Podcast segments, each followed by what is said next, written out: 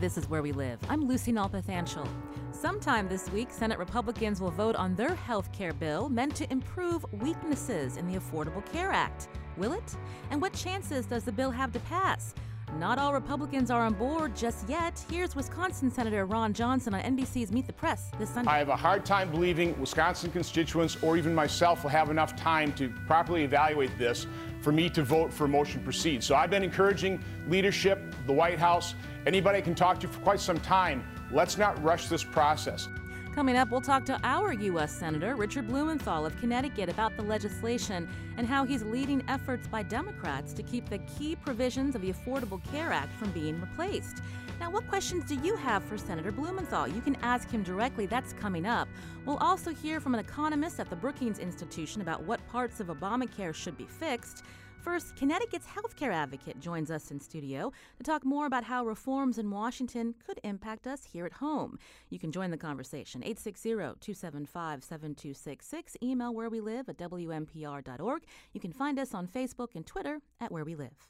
I want to welcome into the studio now Ted Doolittle, again Connecticut's healthcare advocate. Ted, welcome to the show. Thanks so much, Lucy. Great to be here. Um, I know the office has existed for some time. For, for people who don't know about the Office of Healthcare Advocate, tell us about your purpose. So, the Office of the Healthcare Advocate was founded about uh, 15 or 16 years ago. The main purpose of it is to help Connecticut residents who are trying to access health care. We uh, assist uh, about 7,000 Connecticut residents every year with uh, healthcare questions from the complex to the simple. Our bread and butter case, uh, which takes a fair amount of time for our staff, is a Connecticut consumer or family who have been denied health care by their insurance company. We can help them and represent them uh, in that appeal. So when someone gets that denial letter, it doesn't mean that the, the process stops. They can call your office, and someone within the Office of Healthcare Advocate can look over the claim and see what um, pathway they have from there? That's exactly right. At the bottom of each denial letter, actually, is our 800 number and our uh, our email address to get in touch. Now you can handle the, the, them on your own, and many consumers do. I think a lot of them it's so complex they uh, throw up their hands and give up they don't know that there's a free and expert state run service available to them.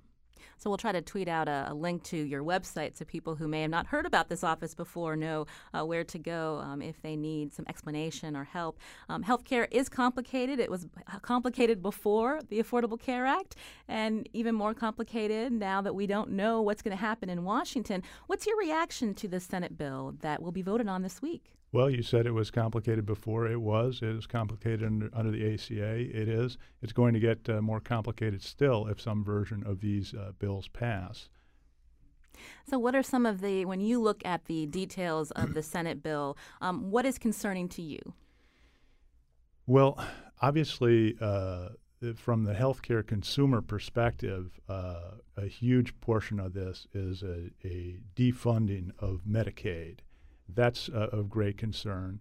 The other big area is the uh, individual insurance market, where people go on uh, to the Obamacare marketplace and can get uh, their own insurance. Currently, with people with modest incomes, get subsidies. Uh, a lot of that is going to go away or change. Now, you mentioned uh, consumers that get insurance through the healthcare exchange and Connecticut's Access Health uh, CT. A story from C-HIT that's just been published. Uh, their their lead is many consumers who obtain insurance through Connecticut's healthcare exchange don't understand the plans they buy and they struggle to access care as a result. How has your office seen that in the last few years? We have seen that so much. Uh, I got to tell you, we have a dedicated full-time person to handle just the access health CT questions. People who have questions about uh, their applications or about uh, the subsidies they're supposed to receive or the tax credits, they uh, reach out, of course, to Access Health CT, but we also offer uh, advice and help through that complex process. Since the election, again, we've heard a lot in Washington about how there's a move to repeal and replace uh, the Affordable Care Act that's become known as Obamacare. Have you, has your office been getting a lot of questions from consumers who don't know, you know, should they even bother enrolling? Well, we have. Um, that's been a trickle. I anticipate that's going to ramp up substantially if uh, a bill is passed through the Senate and eventually becomes law. We already field uh, a number of questions from people, even in this relatively stable situation of the past few years, who don't understand their uh, healthcare options. And obviously, when there's change of the magnitude that they're talking about, that's going to create, yes, more consumer confusion and more calls to our office. You mentioned that um, with Medicaid funding uh, being cut in this proposed bill before the Senate, let's talk about that and the numbers of Connecticut residents who depend on Medicaid and who would be at risk of losing uh, services. Well, uh, right now, the uh, I don't have exactly the population, but we're talking uh, somewhere, if I recollect, uh, uh, north of 200,000 Connecticut residents.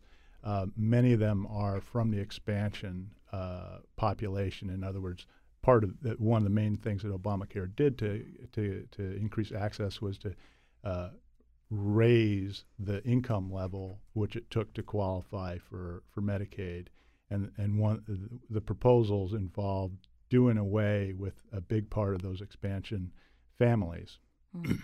Now you mentioned uh, the Medicaid expansion. So Connecticut was one of I think 31 states that that did expand uh, Medicaid under uh, Obamacare.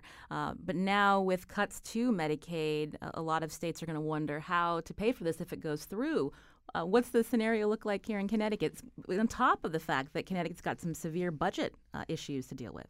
That's exactly right. Although Connecticut's budget issues, uh, it's important to note, are not driven by Medicaid. Budget issues in some other states, in fact, are, but in Connecticut, the budget uh, crisis is really driven much more by uh, the Connecticut employee and retiree pension situation. The Medicaid plan in Connecticut actually has done a terrific job over the past several years trying to moderate the growth uh, in costs. So, so we have a budget problem, but it's not a Medicaid budget problem in this state.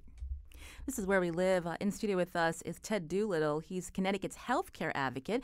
If you have a question or comment, you're wondering about how your insurance will change if this uh, bill before the Senate passes this week, you can join the conversation 860-275-7266. We'll also have uh, Connecticut's U.S. Senator Richard Blumenthal in studio in just a few minutes to take your phone call. Again, 860-275-7266. Uh, we talked a little bit about uh, what it was like before Obamacare. Insurance is complicated complicated, um, Ted. And I'm curious uh, when you look at the Senate bill um, with some of the provisions that they look to put in there, including um, lifting uh, this mandate uh, for continuous coverage, which penalizes people for leaving the insurance pool by making them pay a higher premium when they come back in. What's the consequence of scrapping that? Well, the individual mandate excuse me, refers to the uh, obligation of folks to stay covered or else something bad happens to them. Under Obamacare, the thing that is bad that happens to you is you have to pay a $695 uh, uh, penalty to the IRS at tax time. Under the House bill, they changed that. They said they, they scrapped the individual mandate. They, in fact, didn't. The House bill changed that so that if you were not covered and you uh, came to try to get coverage, you were allowed to get coverage, but for the first year, the insurance company could charge you a 30% surcharge. So again, something bad happened to you if you tried to stay out of the system. Under the Senate bill, they've done away with that, eh, so, so, that so there's actually no penalty whatsoever for a healthy person to stay out, and that is going to cause chaos. When Obamacare was built, Lucy, the idea was to rely on private insurance companies to provide a huge bulk of the coverage. There was a Medicaid expansion, but everybody else was going to be in private insurance. Now, for insurance to work, the entire population has to be in it, and they have to be in it over their lifetime. If you look, for instance, uh, to an analogous situation of uh, drivers, everybody has to have uh, driver's insurance, and, and if not, uh, y- there's a penalty, and you can even be arrested. Mm-hmm. And to drive home the point, Lucy, if you recall, several years ago, there was a tragedy on Avon Mountain mm-hmm. uh, where a, a, truck barreled down, there, uh, lost the brakes, and there was a horrible accident at the end. Many people lost their lives and were injured, and it was horrible. One thing you might recall from that is that also the owner of the company was charged with insurance fraud because the moment that he that he found out that the truck crash had happened, he called up and insured his uninsured truck that day. Now, obviously, you chuckle because It's obvious that you can't do that. Now, much the same is is in healthcare. If the insurance companies have to take a patient who has just been diagnosed with cancer, they haven't had the opportunity to collect premiums from that patient during their healthy times. So, while it's not to the level of the tragedy, of course, the Avon Mountain crash, the principle is the same. you have to have all the people in the in the in the pool for their entire life in order to fund the catastrophes when they do happen. And so, if you don't have a mandate, which the Senate bill doesn't, literally the Obamacare structure relying on private insurance companies won't work. This is where we live. We're hearing from a listener who called in. I just wanted to uh, read this comment to you. Uh, Ted Doolittle, again, Connecticut's healthcare advocate. Um, he, Jody says his wife has a degenerative disease. When they get on the phone with insurance people on the other end, often they don't understand the disease. Um, how can they ad- address this? That is tough. Um, and that exactly is why at the Office of the Healthcare Advocate, many of our folks do have clinical backgrounds. We have nurses on staff to help uh, to help consumers navigate those difficult, difficult uh, situations where the person administering the insurance plan might not have the clinical understanding or background to understand the care that's needed. We also heard from a listener uh, who uh, tweeted at us last week. Uh, Alan is a Connecticut resident. He works a minimum wage job, and he doesn't know if Medicaid will cover him if the Senate bill passes. He also writes that he has a mental health issue, which he takes a prescription for, and he wonders if I lose my Medicaid coverage, he's going to have to t- stop taking his meds because he can't afford this type of coverage. What advice do you have for people who are concerned about losing coverage under uh, this plan if it goes through? You know, I wish I could have reassuring words of advice, but I, I don't. I have to give them cautionary words of advice. You're right to be worried. There is a risk that somebody who is in the Medicaid expansion doesn't have enough money uh, when they get thrown into the Obamacare exchange pool. The tax credit is going to be reduced such that they're not going to be able to afford a level of coverage that doesn't have a very catastrophically high deductible. And we're talking deductibles 10,000 plus range that are in the future. That's why I'm so concerned about the reform effort down in D.C. This is where we live. I'm Lucy Nalpathanchel. Today we're taking a look at the uh, the Senate bill. Again, it's going to be voted on later this week. And in studio with us is Ted Doolittle. He's the uh, healthcare advocate for the state of Connecticut. You can join the conversation 860-275-7266. Um, we mentioned a little bit about the fact that without uh, healthy people enrolling in insurance plans, the system gets weighed down by people that have chronic conditions that can drive up costs. Then you're going to see insurance companies companies possibly trimming the amount of services that someone gets. Um, we also heard from a listener who tweeted Obamacare already priced me out, happy to roll the dice with literally anything else. Is that surprising to you to hear? It is not surprising me to hear because lots of people under Obamacare did face uh, high deductibles. But I have a word of caution for that uh, listener, which is buckle up because if you didn't like your deductible under Obamacare, you're really not going to like it under the uh, Better Care Act that the Senate is considering. Uh, we, you also spoke at a, a hearing last week. Uh, Ted Doolittle, uh, Senator Blumenthal, who'll be with us uh, shortly, um, held a, a, field hearing on health care where you uh, made some comments about when we're talking about a true reform of the health care system. Um, part of that discussion may be the nation adopting a true single payer plan. Let's talk about that. And what do we mean when we talk about single payer? Well, that's a great uh, point, Lucy. When people hear single payer, they often think that means government run uh, health care. Well, if you are a person out there who thinks Medicare for all is the way to go, I have news for you. As a, C- as a former senior executive at CMS, CMS, uh, the Centers for Medicare and Medicaid Services, the agency down in uh, Baltimore and D.C. that runs the entire Medicare and Medicaid program for the federal government, that uh, and they administer about a trillion dollars. Mm-hmm. That agency has 6,000 employees. And to put it in perspective, United Healthcare has, I believe, over 200,000 employees. So, right there, you can see that 6,000 employees can't administer a trillion dollars. So, what they do is they hire companies called Medicare Administrative Contractors to run those companies. So, Medicare for All is frankly not government run, it's government, government managed. It's still run by private industry. One of the complaints that we hear uh, when uh, universal health care is debated is that even under Obamacare, uh, private insurers still have more authority over your health care than your doctor. How do we address that? You know, if we're going to, we as a society in 2009 and 2010 made the decision to go forward using private healthcare companies. That was a fundamental decision that's been made. I think it was the wrong call, but I do think it can work. It can't work as well as a true uh, uh, single payer system uh, administered by the government, which might have private involvement, as I mentioned, but it can work. And uh, uh, you know, it, the challenge is to get uh, from point A to point B. Unfortunately, I think that this focus on repealing Obamacare mm-hmm. is really a political thing, and it has gotten us away from the discussion that I want to be having, which is about the health care costs. It costs a lot, and and all of the problems, premiums, as well as the the the caller who mentioned that he was struggling already with high deductibles, those problems get better if the costs go down.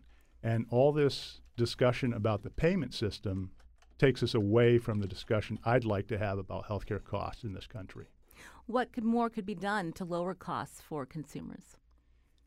Well, I, I think that uh, the carriers can do more and the providers can do more a, as well. Um, I think there's a, as I've assumed my duty since February and I've traveled around the state, I've talked to executives at hospitals, I've talked to executives at insurance carriers.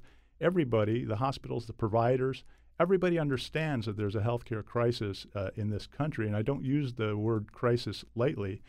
Our our healthcare in our country, Lucy, costs twice what it costs in the other wealthy countries that we're competing with na- internationally. Twice as much as Canada, twice as much as Australia and Japan, which offer quality care, but yet they're doing it for half the price. So I know that we can make progress. This isn't a situation where we have to uh, permit this to go on. But we need to work together as a community, and we need to have uh, forums where all the entire healthcare industry, be it pharma, mm-hmm. the, the, big drug companies, uh, or the health insurance carriers, or the providers, all come together. All of the executives from all of those, all the leaders from all those segments understand the problem, Lucy, and want to work on it. That's why it's a shame that we're wasting our time with uh, with this debate over Uh, you know, changing the way Obamacare is structured.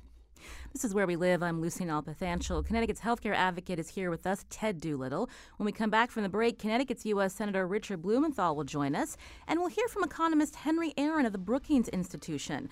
He'll talk about what provisions should be fixed in Obamacare. Now, what questions do you have about the future of healthcare and your insurance plan? You can join the conversation, 860-275-7266. You can email where we live at wnpr.org. Find us on Facebook and Twitter at Where We Live.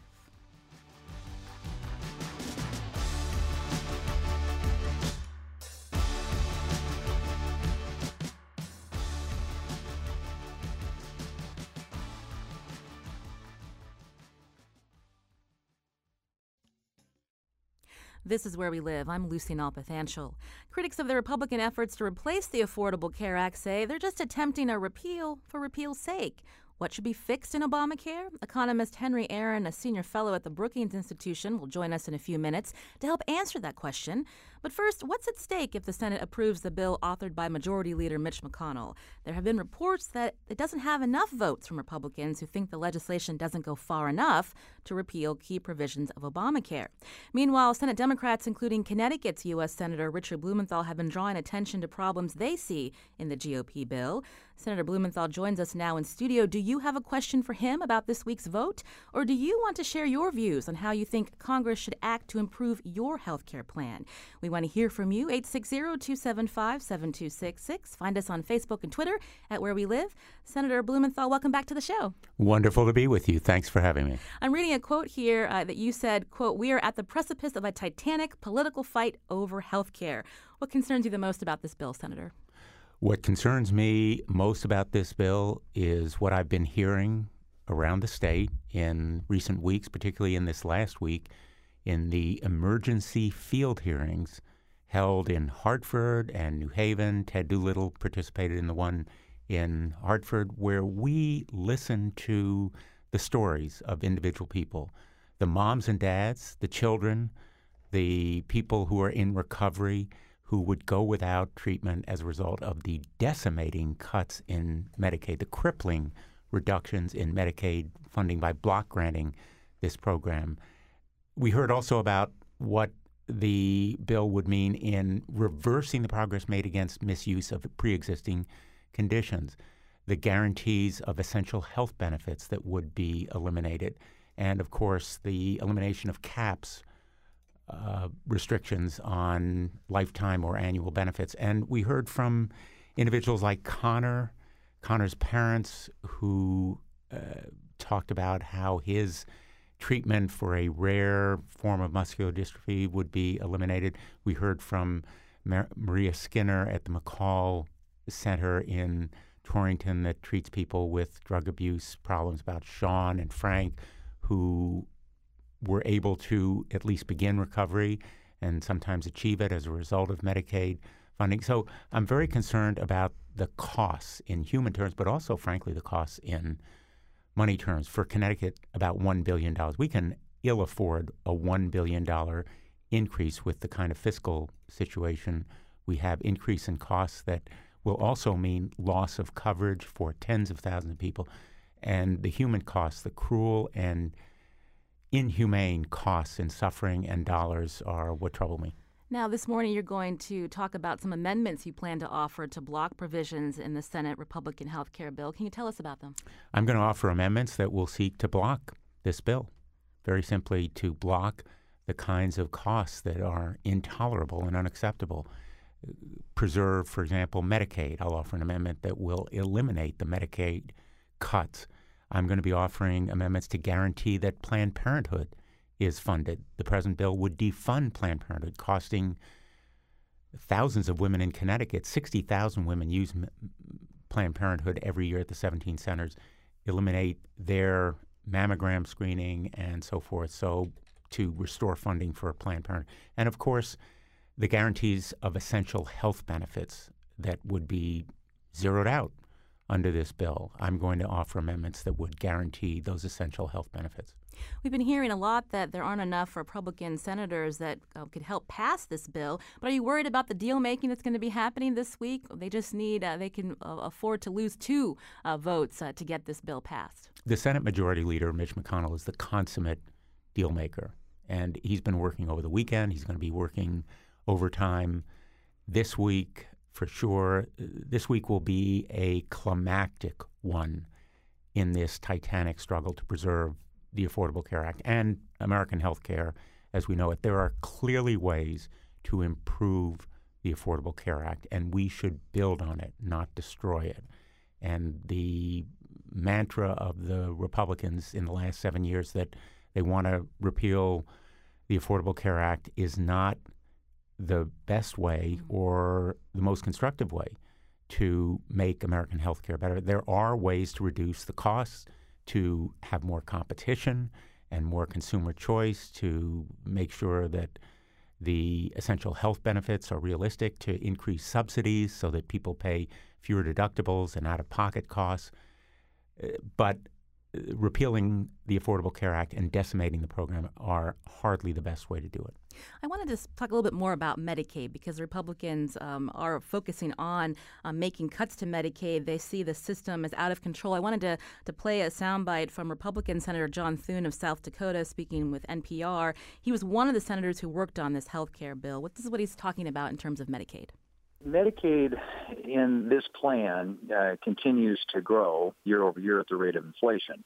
And yes, there are more people who are, you know, reaching retirement age, which obviously puts more of a, a burden on our, uh, you know, nursing homes and assisted living facilities. But we also have seen firsthand what states have done in coming up with innovative ideas that have saved a lot of money. And there are lots of examples that around the country where they work and partner with insurance providers and also healthcare providers to come up with a, a, way of managing care so that you bring down cost. What we're trying to accomplish is to design and tailor this program in a way that maximizes the good ideas at the state level and run this program in a more efficient way. What's your response to that, Senator Blumenthal? Um, he says that the states uh, have an, a better idea of how to save money on this. Great rhetoric, but in practical terms, meaningless. And here's why two thirds of people in nursing homes today depend on Medicaid. This bill would mean millions of them would be cut off from any support whatsoever. So I visited on Friday one of our nursing homes here in New Britain, where there are about 60 beds. Think of two thirds of them going vacant because the people who are in those beds are unable to afford it. Many of them middle class people who have exhausted their savings. And the cut of 20 to 23 million people off Medicaid would include many of our seniors. Now, uh, my colleague, Senator Thune, says that the inflation rate would continue to be in place. But that inflation rate is not the medical cost inflation rate, it's the regular inflation rate. So in our economy right now, we have less than a 2% inflation rate. But in medical costs, the inflation rate is much higher. So Medicaid would be cut, and the inflation rate, in addition, would fail to keep pace with medical costs. And what it would mean for Connecticut if we want to continue to cover those seniors, I saw them on Friday, is hundreds of millions of dollars added to our deficit, hundreds of millions of dollars that our taxpayers would have to bear, or those individuals would be cut from those homes, and ultimately we'd pay a lot more. So it's more costly in terms of dollars and cents as well as lives. I want to bring into the conversation another guest. Uh, if you want to join the conversation, 860-275-7266. We'll get to your calls in just a few minutes. Uh, Henry Aaron is on the phone with us. He's an economist and senior fellow at the Brookings Institution. Henry, welcome to Where We Live. Thank you very much. I'm glad to be with you. A lot of focus on uh, saving money uh, in uh, this effort to replace uh, parts of Obamacare. Uh, Henry, uh, you wrote a, an article for the Brookings a few months ago about certain things in the Affordable Care Act that actually do need to be improved. Can you talk about what isn't working? Well, one of the problems that exists right now is that in a number of parts of the country, insurers, too few insurers, are willing to sell plans uh, through the uh, Affordable Care Act, Obamacare marketplaces. The uh, interesting thing here is that uh, the a major cause of this problem is the Trump administration and the Republican Congress at the present time. Uh, by uh, saying, as uh, President Trump did, that his administration will not enforce the requirement that people carry health insurance, he confronts insurance companies with the risk that they're going to face a situation where disproportionately sick people buy coverage and healthy people wait till they're sick to buy it. Uh, insurance companies know that if that is the case, premiums are going to rise uh, and they can face real instability in the marketplace. That kind of a, uh, of talk really needs to stop. Uh, to begin with, uh, the other point is one that uh, Senator Blumenthal raised. In a number of areas, uh, the amount of assistance that people receive is insufficient to enable them to afford coverage. and so some increase in assistance uh, would help more people uh, afford coverage. And here again, uh, the Republican Congress has been aggravating the situation. How?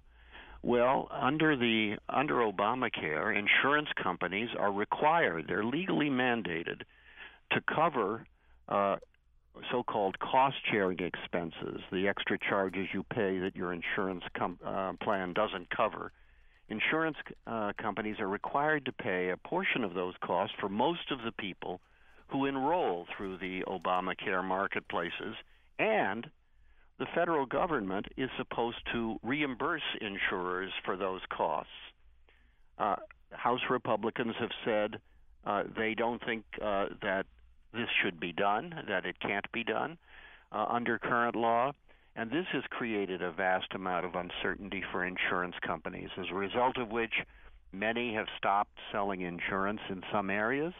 And more damagingly, we can look forward to very sharp premium increases next year because of the uncertainty they face. These are self inflicted injuries uh, that could be ended immediately if uh, the administration and Congress made clear that they're not out really to sabotage the Affordable Care Act. Now, you mentioned the healthcare exchanges and not many insurers uh, sticking with it. Uh, Ted is in studio with us, Connecticut's healthcare advocate. We saw this as well in ConnectiCare's health exchange. How many insurers are now in the market? Right now, there's two. Uh, we have Connecticut and we have Anthem as well. So uh, we have seen a, a, a, drop off. I do think we can move forward if we get rid of some of that uh, instability and insecurity that uh, Mr. Aaron was just speaking about. And you know, this insecurity and instability has a direct effect on Connecticut right now in real time. Mr. Aaron's point about the increases in premiums, just look at the applications that have been made by those two insurers for 33% increases in premium costs. Outrageous. And I'm going to be submitting comments opposing those premium increases. I realize I'm no longer Attorney General, so maybe I don't have a formal role, but I really believe that these premium increases take advantage of the uncertainty and instability that puts consumers at real risk. So, this point about the ongoing sabotage of the system by the Trump administration and the Republican leadership in Congress is very well taken. Now, Senator Blumenthal, we did get a tweet from a listener earlier in the show. I had uh, Ted Doolittle address this, but uh, someone tweeted us that Obamacare already priced me out, happy to roll the dice with literally anything else. How do you respond to that consumer uh, comment about feeling like that insurance plan didn't work for him either? We began this conversation by acknowledging that uh, the Affordable Care Act, or Obamacare as it's uh, very commonly known, is far from perfect no major social program has ever been perfect in its first iteration. And when we have sought to improve it by increasing choice for consumers, by eliminating regulatory barriers, by lowering the costs of medical care, particularly pharmaceutical drugs, we've been blocked by Republicans who have said 60, 70 times the only way to improve the Affordable Care Act is to repeal it. So my heart and my voice go out to that individual patient, regard him or her as a patient or consumer, and to say, we can improve it if we sit down together and we work together on a bipartisan basis and make the kinds of changes that are suggested by Mr. Aaron, by other experts who know about this program and have offered some constructive solutions. Social Security, Medicare, all of the major social reforms in this country have required these kinds of reforms and changes as they go along, as we learn from experience. This is where we live today. We're getting reaction to the Senate health care bill. A vote's expected uh, later this week. On the phone with us is an economist, uh, Henry Aaron from the Brookings Institution, and studio Connecticut's healthcare advocate Ted Doolittle and Connecticut's U.S. Senator Richard Blumenthal. You can join the conversation 860-275-7266. Uh, John's calling from Mansfield. John, you're on the show. Thank you very much for taking my call, and thank you, Senator, for your good work. I encourage you to keep up the good fight. Thank you. Uh, the, question I had was to briefly share the origins of the health care plan that Congress has and how that got started. And has it been proposed that a solution could be to apply the health care system that you folks have, which is apparently pretty generous and that would continue after you finish your service formally? Why couldn't that become a single payer system for the whole nation to share along with Congress? Uh, great question, John. Uh, let me to say, looking down the road, you've really asked two questions. Let me take the second first.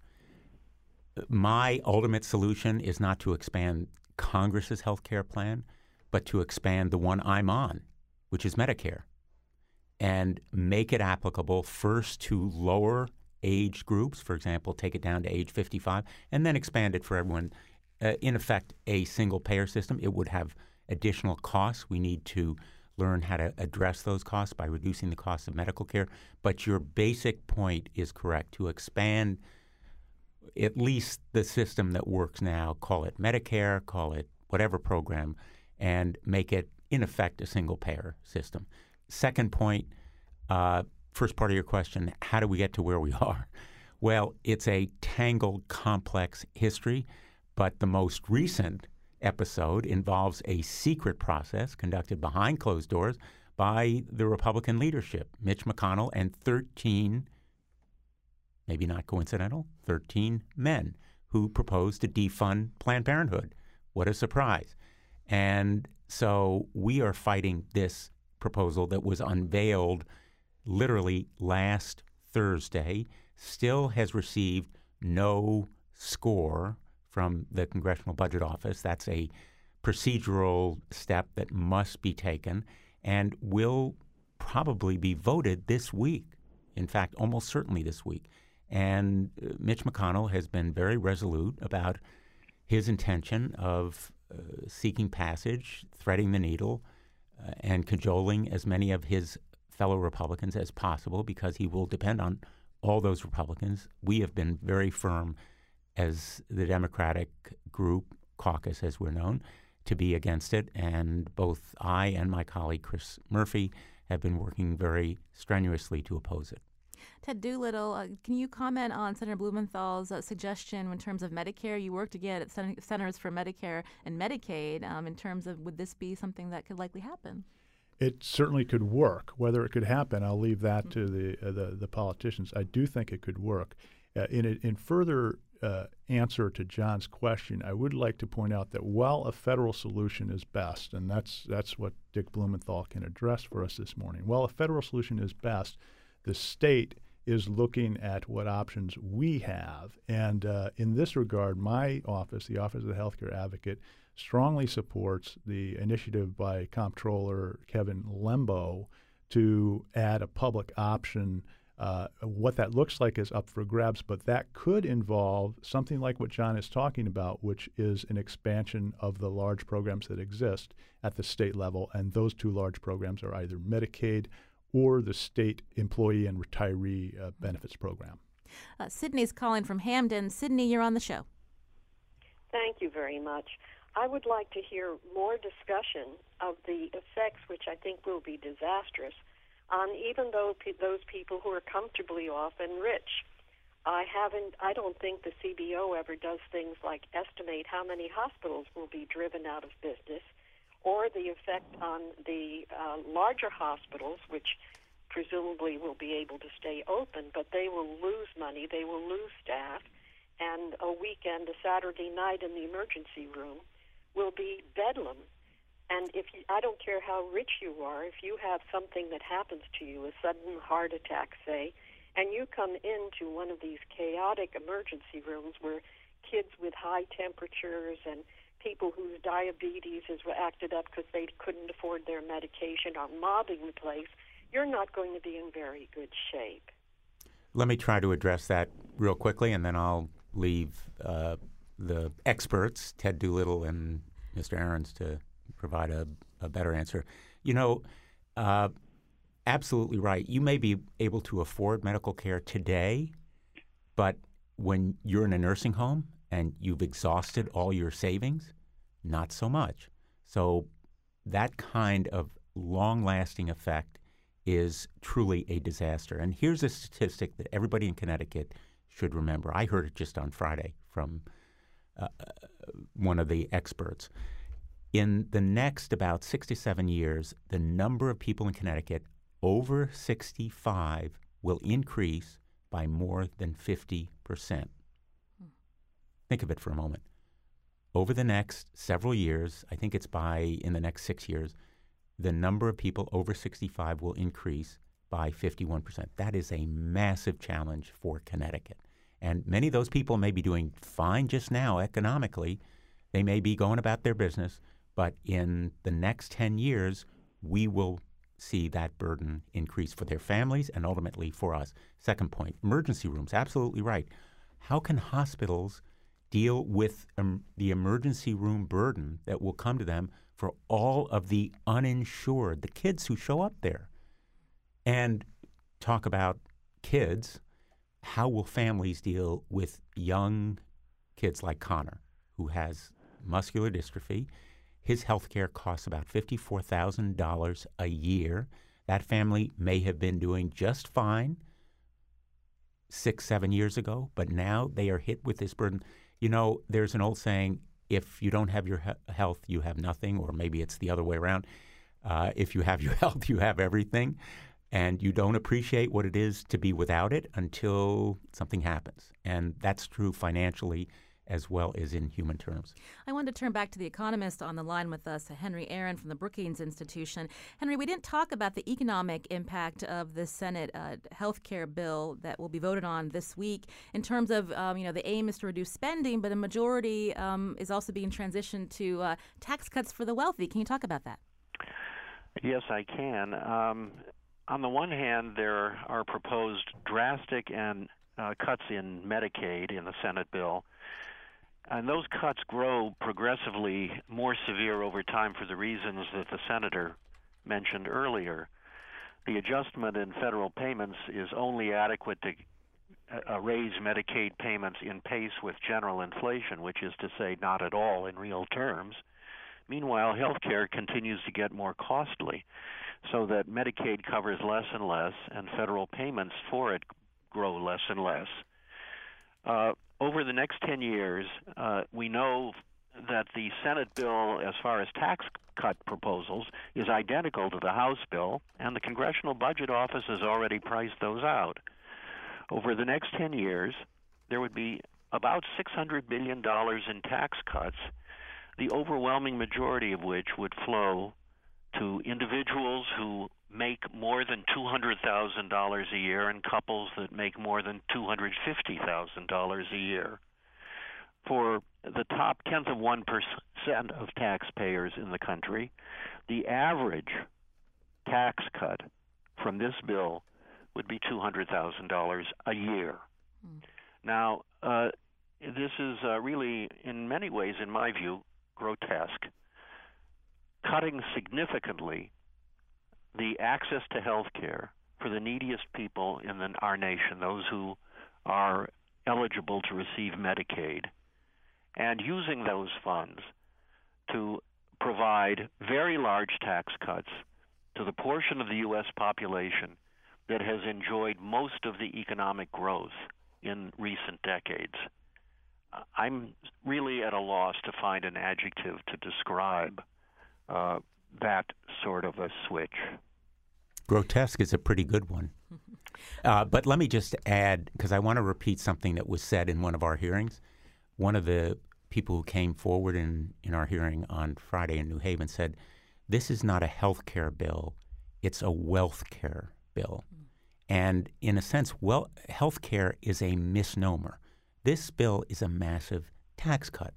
That's the way to see this bill. It's a tax cut for the wealthy, and it takes money, 600 to 800 billion dollars away from Medicaid to pay for that tax cut. Senator Blumenthal, we've got a number of callers on the line, so I want to ask you to stick with us as we head to break. When we come back, we're going to take your phone calls and your comments about, again, the Senate health care bill before a vote uh, this week. This is where we live.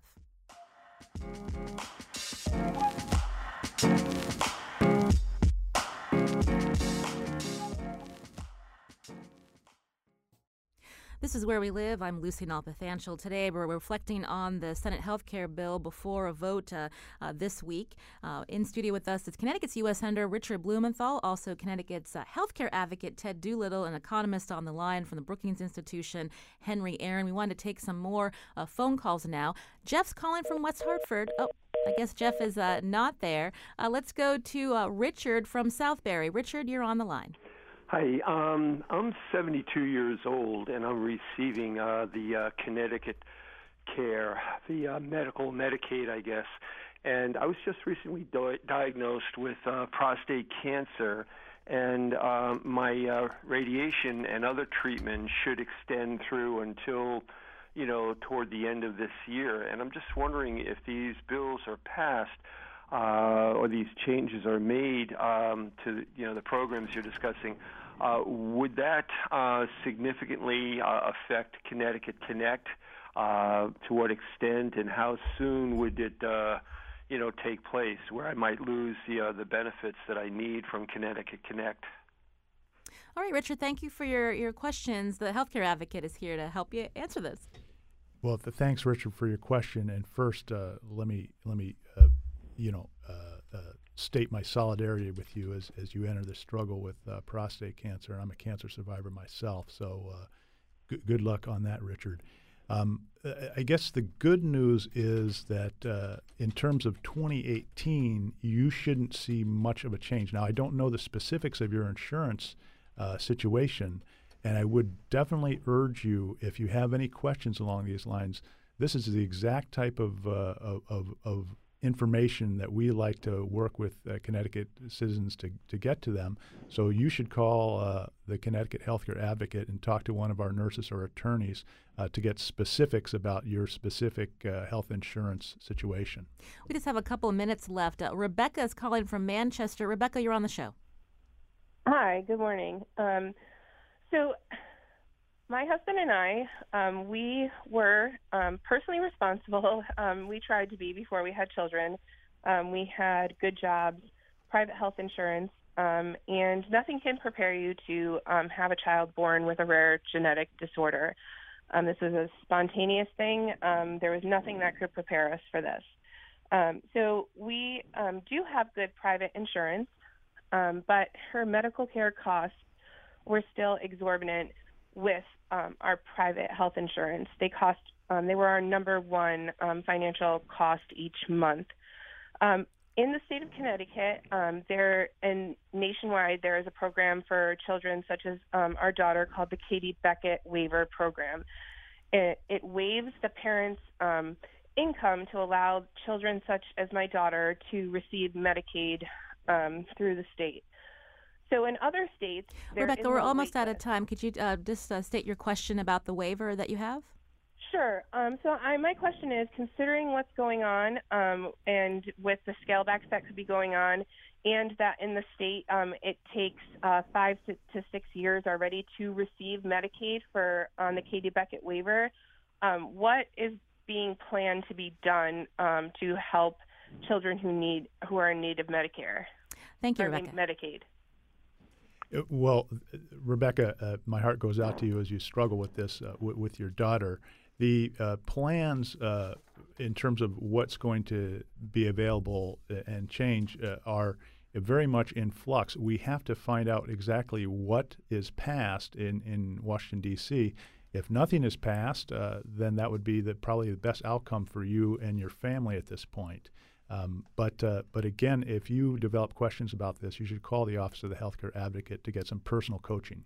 I want to thank Ted Doolittle for being here. He's Connecticut's healthcare advocate. I want to go back to Senator Blumenthal for the last word. Again, this uh, bill will be voted on this week. You're going to offer up some amendments to sit, to block what you say are some very troubling provisions in uh, this uh, replacement uh, bill.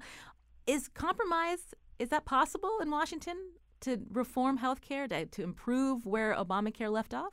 For the six years that I have been in Washington, I have hoped devoutly for a compromise on the Affordable Care Act to improve it, not decimate it. And I still hope it will be possible if we can surmount this challenge and defeat this Republican grotesque, really outrageous proposal that would decimate health care coverage for millions and millions of Americans, hundreds of thousands in Connecticut at huge financial costs and cruel costs in terms of suffering. So I think compromise should be possible if we can show the Republicans that we will can defeat it. Senator Blumenthal, thank you so much for joining us today. We appreciate it.